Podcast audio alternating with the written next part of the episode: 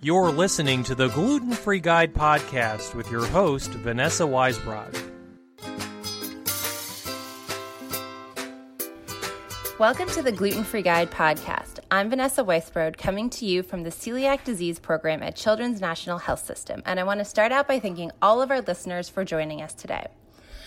We all know that the only treatment for celiac disease is a lifelong gluten free diet, and that cheating regularly can lead to long term health complications like malnourishment and other autoimmune disorders. We hear our doctors telling us constantly that even a small amount of gluten can cause damage to the gut. But is it possible for our gluten free diets to become overly strict and lead to also being unhappy? Perhaps. According to a new study that was published in January, people with celiac disease who are extremely vigilant about not eating gluten may be more anxious, exhausted, and report an overall lower quality of life. To help us discuss this study and how strict we really need to be, I have Dr. Randi Wolf from Teachers College at Columbia University in the studio. Dr. Wolf is a professor of human nutrition and one of the study's lead authors. Welcome, Dr. Wolf. Hi, Vanessa. Thank you for having me. We are so excited to talk about this study with you. So, just to get started, could you explain to our listeners what does it mean to be hypervigilant? Sure. So, um, so in our study, we wound up using um, people's diet to classify them into those that were hypervigilant, or we actually call it extremely vigilant, versus those who were less vigilant. We consider hypervigilant to be if their diet recalls met certain criteria. So either there was no evidence of an intentional or accidental gluten ingestion, they only used celiac friendly restaurants or asked a lot of questions when they ate out. Um, these would be individuals who checked all their medication and supplements before taking them. Um, they always seemed prepared with their own food when they went out to places and kept a 100% um, gluten-free home to avoid potential for cross-contamination, or they took just like a lot of extra precautions to avoid cross-contamination. Um, on the other hand, we considered, um, at least in our study, people to be less vigilant if we saw, um, on based on them telling us about their diet, that they had evidence of um, hidden sources of gluten in their diet or accidental gluten exposures. Um, they reported maybe that they don't um, always ask questions when they eat out. Um, they don't always check labels, um, or that they uh, may have reported intentional um, gluten consumption on various occasions. So, is it necessarily always a bad thing to be hypervigilant?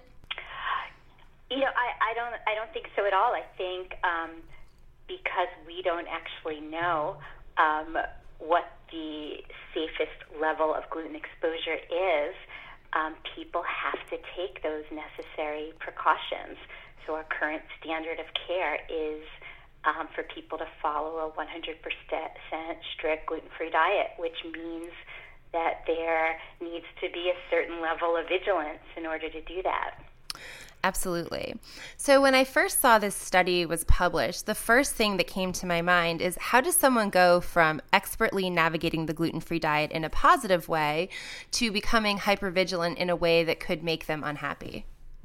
So, I actually think expertly navigating a gluten free diet and hypervigilance are essentially the same thing. And, like I just uh, mentioned, you know, since we don't know the exact level that gluten's harmless, you know, avoidance of all gluten is the current standard of care, and that really means taking all the precautions possible to maintain a strict gluten-free diet and avoid cross-contamination.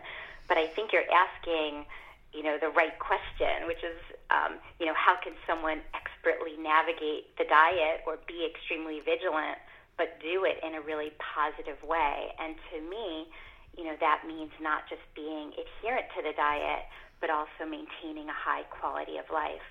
So in our study, you know, we showed that people, um, when they really buckle down on gluten avoidance, either because that's their approach or clinicians suggest that they take additional precautions, it may be taking a toll on their quality of life. Um, so our next step in our research would be to have to figure out what is the best way to intervene with children and adults to maintain a strict diet adherence while concurrently taking care of their social emotional health. So to me, that would be navigating a gluten free diet, but in a positive way. Absolutely. So tell us a little bit about the study. Who was involved? Yeah, so we studied um, 50 adults and 30 teenagers. They were all over the age of 13, um, and they were all recruited from the Celiac Disease Center at Columbia University. They all had celiac disease that was confirmed with a biopsy, including the teens, and they had um, to have had celiac disease for at least a year or longer. Okay. Um, for our adults and teens, we then asked them to co- complete surveys on quality of life. Um, our quality of life measures were specific to celiac disease and asked questions like, you know, do you feel limited by your celiac disease? Do you feel overwhelmed? Do you have trouble socializing? Do you think about food all the time? Burdened, embarrassed at restaurants? Questions like that.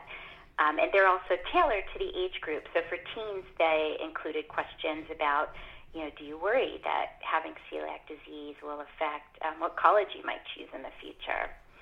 We also then asked them questions about their energy levels, their knowledge about gluten free ingredients, and um, detailed questions over a month period about their diet to determine their vigilance level.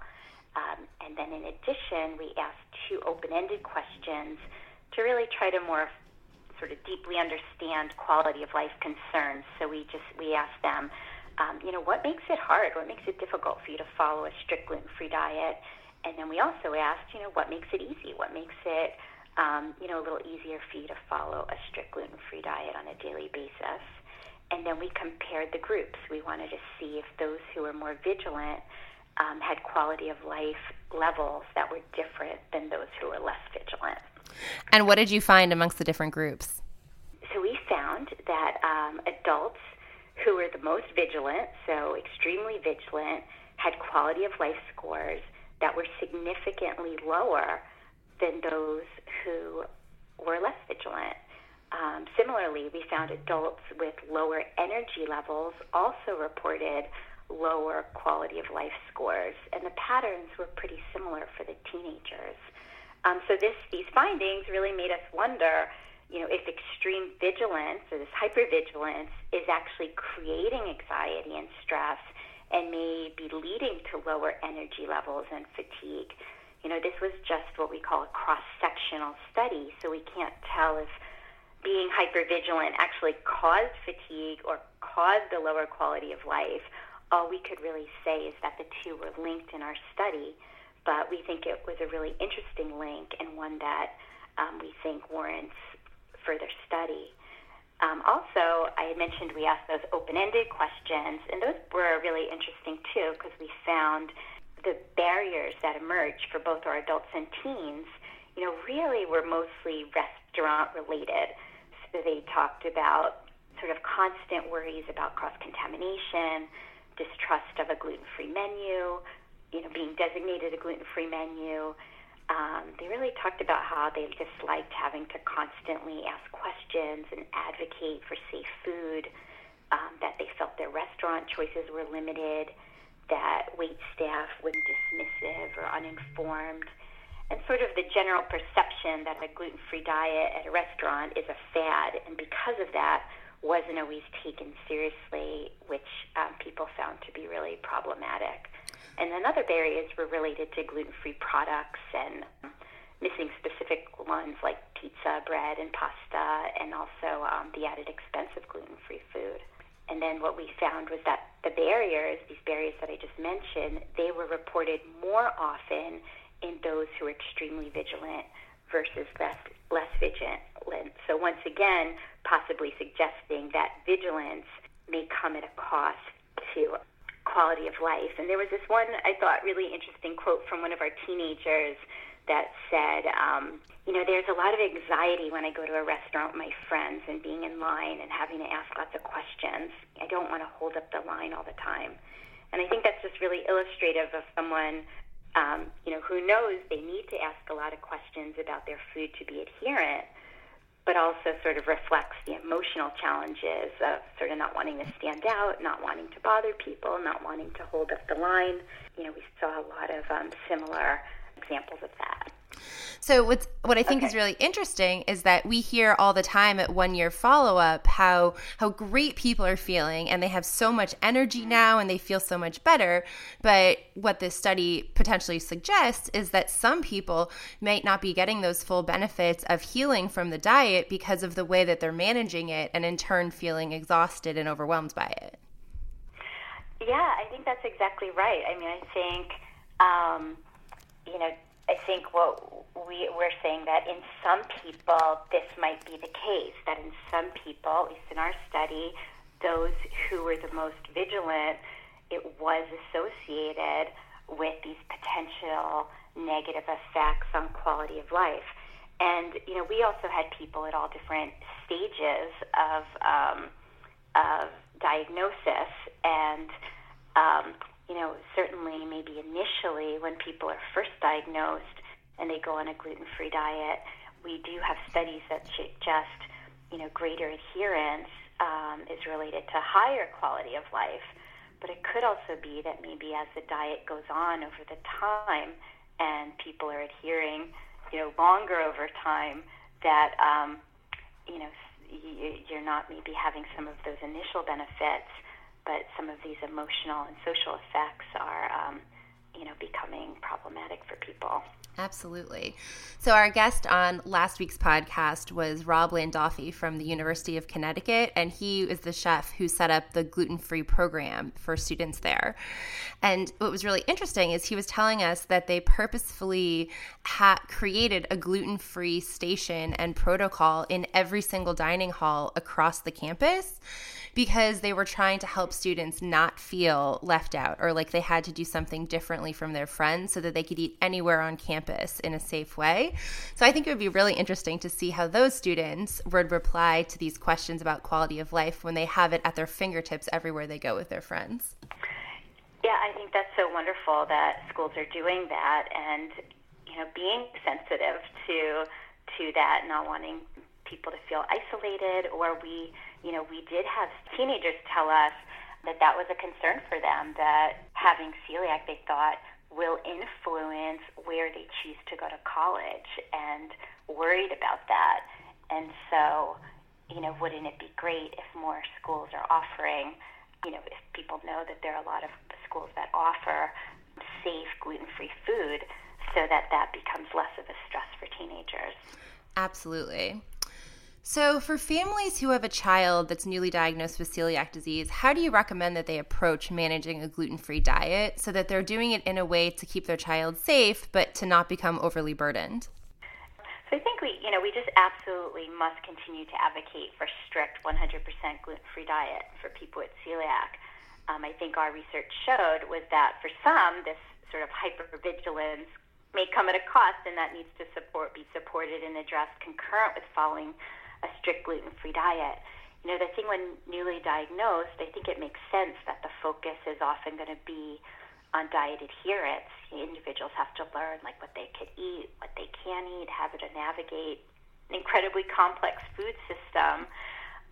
And so maybe initially we're not so focused on sort of the emotional and social health, but we recommend, you know, ongoing involvement of a multidisciplinary team that includes not only doctors, but registered dietitians, mental health professionals when needed to support people in such a lifelong diet. I know your hospital, right, Children's National Health System, includes a psycho- psychologist as part of a comprehensive approach for children. And I think that's really wonderful and would love to see that as sort of the norm everywhere where when treating celiac, it, the sort of paradigm is that you're thinking not only about adherence, but you're thinking about um, quality of life um, concurrently.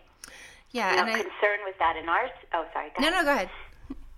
No, I was just going to say in our study it was a little concerning that we saw only 16% of adults and less than 30% of our teens were currently seeing a dietitian.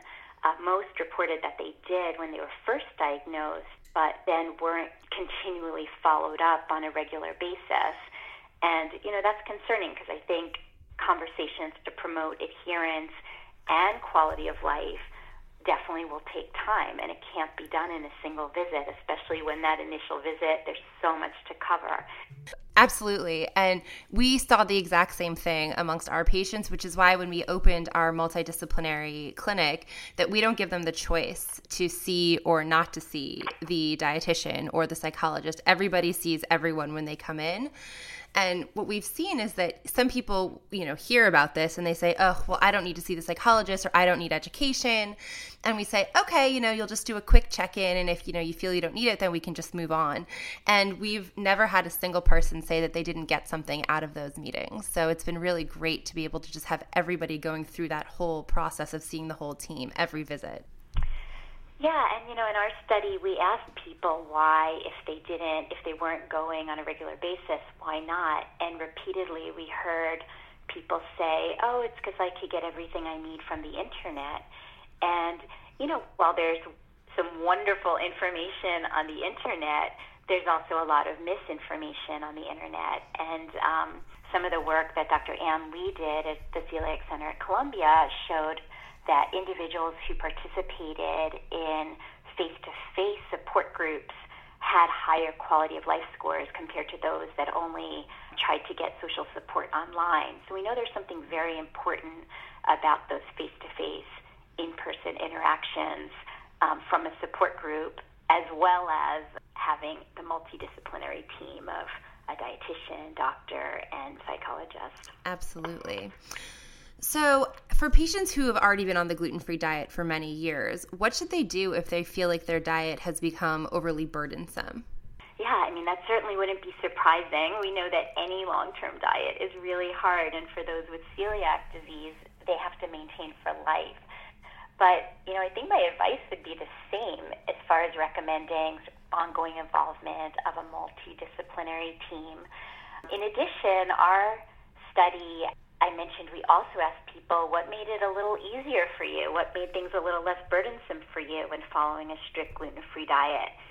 And, you know, a couple things stood out. So, over 85% of our um, adults and teens told us that by far having a supportive family and friends was really helpful. So, for example, teens found it helpful when parents made the home gluten free or gluten free wasn't allowed in the house, or they'd tell us that their boyfriends or girlfriends would um, help choose restaurants um, where they could eat, or that their mom would help them research restaurants or question the waiters um, so that they didn't always have to.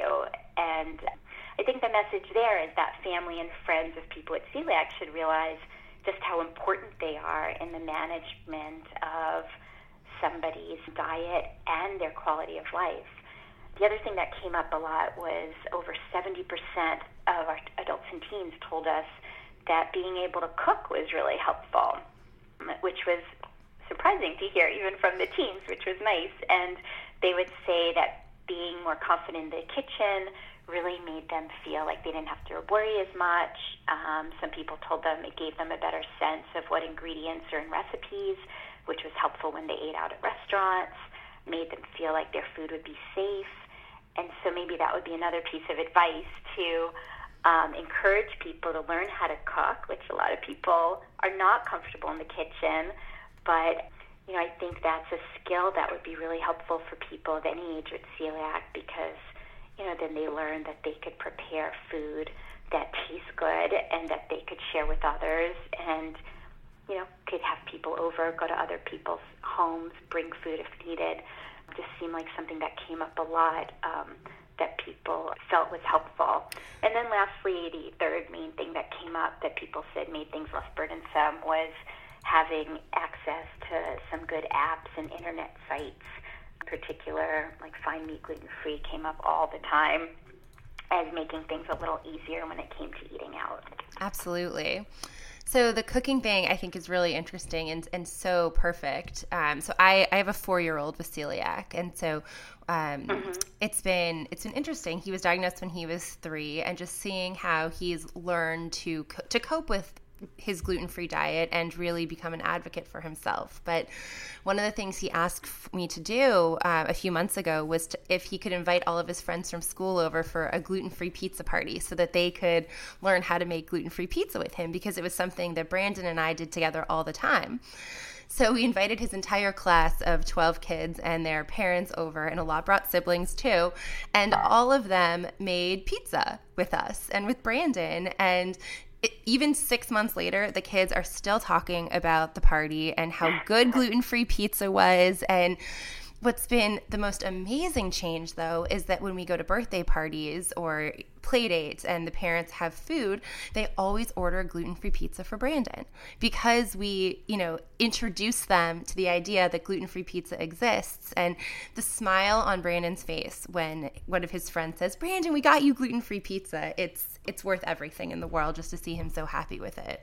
Yeah, and I think that goes back to sort of family and friends reali- realizing what an important role they have in sort of the quality of life of, you know, adults and kids with celiac, just for those exact reasons you said.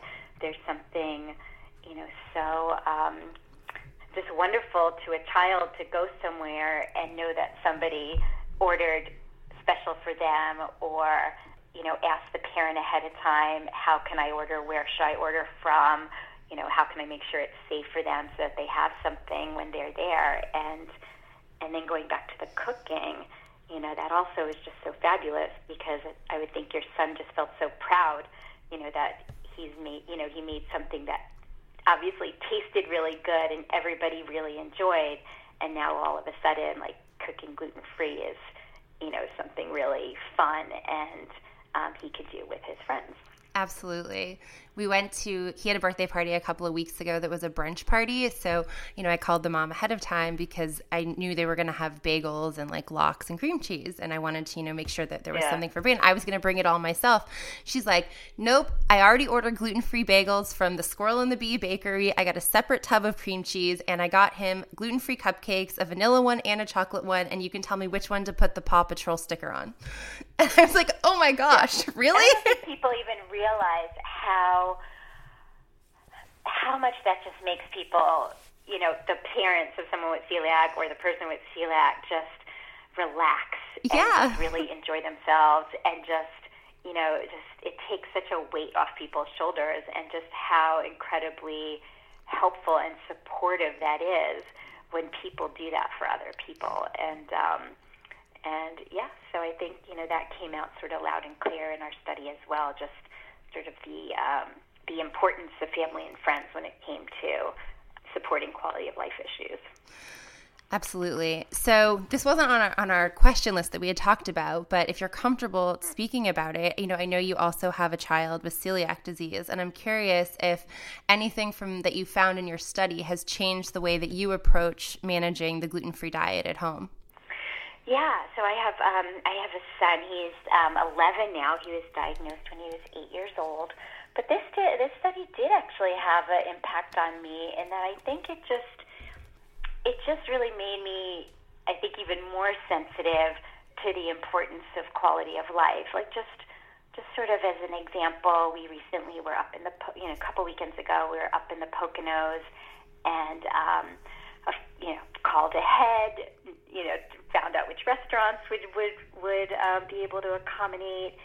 And when we got to the restaurant, you know, did, did what I think everyone would think was right. You know, in the sense of asking um, um, the right questions. Um, he wanted. He decided he was going to get a steak, and you know, he asked it be on a clean, you know, clean pan, and that asked about the French fries and if they'd be um, the separate fryer, and and you know the place was wonderful and incredibly accommodating, and you know I think everybody felt sort of good about about um, ordering that meal. And then the few minutes later, the wait um, the manager came out and said, you know, I just wanted to let you know that we don't have a um, child's portion of the steak, so he'll have to get the adult portion of this. We can't make the child's portion gluten free. He'll have to have the adult portion, and that'll be thirty-two dollars. and Lovely. I remember in that moment, just you know, it sort of just struck me like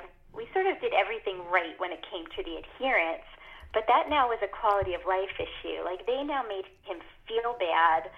I felt that his food was more expensive. Like he called right. attention to it, like how expensive his food was, and made him feel a little guilty.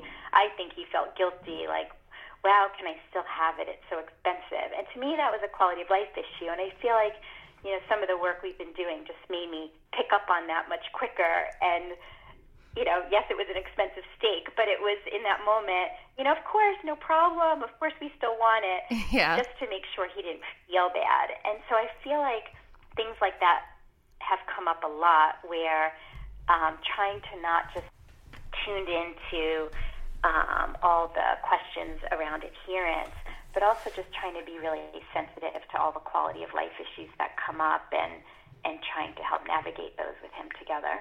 Absolutely. I, I feel that way every time um, we go out to a restaurant that's a little bit nicer and they make a point about talking about the difference in cost at the table with my with my kids there. And I mean Brandon's four, he doesn't yeah. he doesn't really know what it means, but at some point he will. Yeah. And you know, I do I hear that a lot about restaurants and kids portions versus the adults portions. We had it happen in a deli recently where they um, mm-hmm. they have like deli sandwiches and they pre-sliced all the gluten for all the meats for gluten-free sandwiches in the morning and kept them separate. But they told us that they couldn't make a turkey sandwich on the child's menu because the portions were pre-portioned for gluten-free to the adults menu. And it was also like a huge difference. It was like a five dollar sandwich versus like a sixteen ninety five sandwich. Um, right. And you know, we took a lot of turkey home that day with us, but right you know, it, it's right. just sort of makes but you wonder. Just some decisions as a family, right? you you really have to sort of weigh. You know, maybe it's worth paying the extra money just because um, emotionally it's a better situation for the child. So. Right. Absolutely. Yeah. Well, so this was an absolutely fascinating study. Um, do you have any other advice for families to navigate the gluten free diet in a positive way? The main take home absolutely must be that um, people have to continue to follow a strict gluten free diet. The caveat that for some, being extremely vigilant may come at a cost, and that we really need to support emotional and social health concurrent with adherence.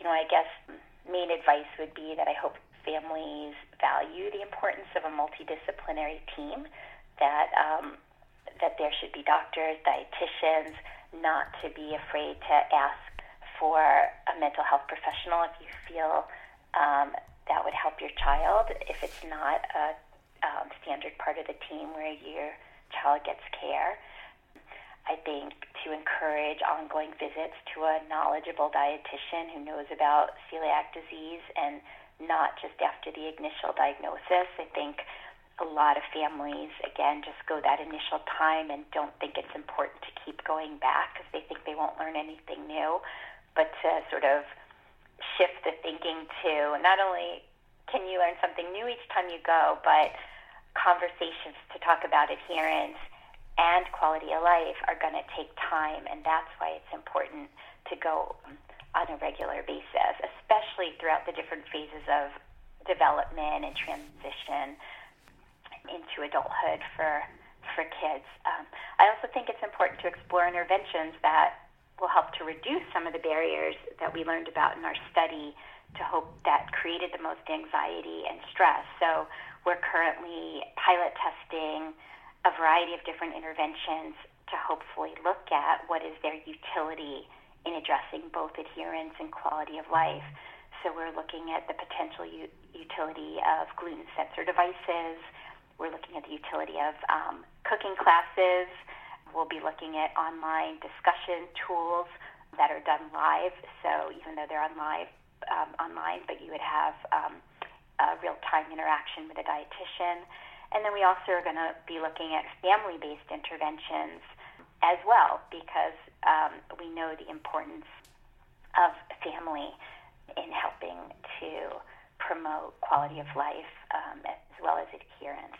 So those are all the things that we're hoping that we're currently underway and hoping to learn more about to, in the future. And if people wanted to go to the celiac disease of Columbia University website, celiacdiseasecenter.columbia.edu, they could learn more about the different studies and how to get involved if they're in the New York area. That's absolutely amazing. And I can't wait to see what the results are of all of these great programs. Well, I want to thank you so much, Dr. Wolf, for joining us today. This was such wonderful information that I know will be so helpful to our listeners as they navigate their own gluten free diets. Now, before we sign off, I've got our grocery shopping tip of the month, which is brought to you thanks to the generous support of Giant Martin's Foods. Did you know that many rice cereals are sweetened with malted barley, which is not gluten free? This means that even if you see a cereal advertised as being made from rice, you still need to double check the label to be certain that it does not contain a flavoring or additive that's made from gluten. Well, that's all for today. I hope you all enjoyed today's podcast, and we'll talk to you again next time.